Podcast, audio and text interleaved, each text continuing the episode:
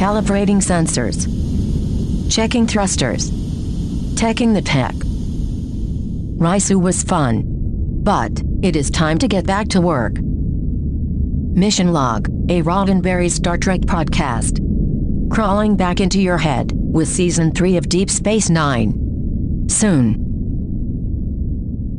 Question. Does anyone know how to bring ugly bags of mostly water safely out of suspended animation?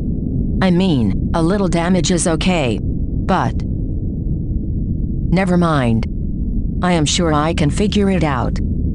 Pretty sure. Relatively sure. Keep this channel open.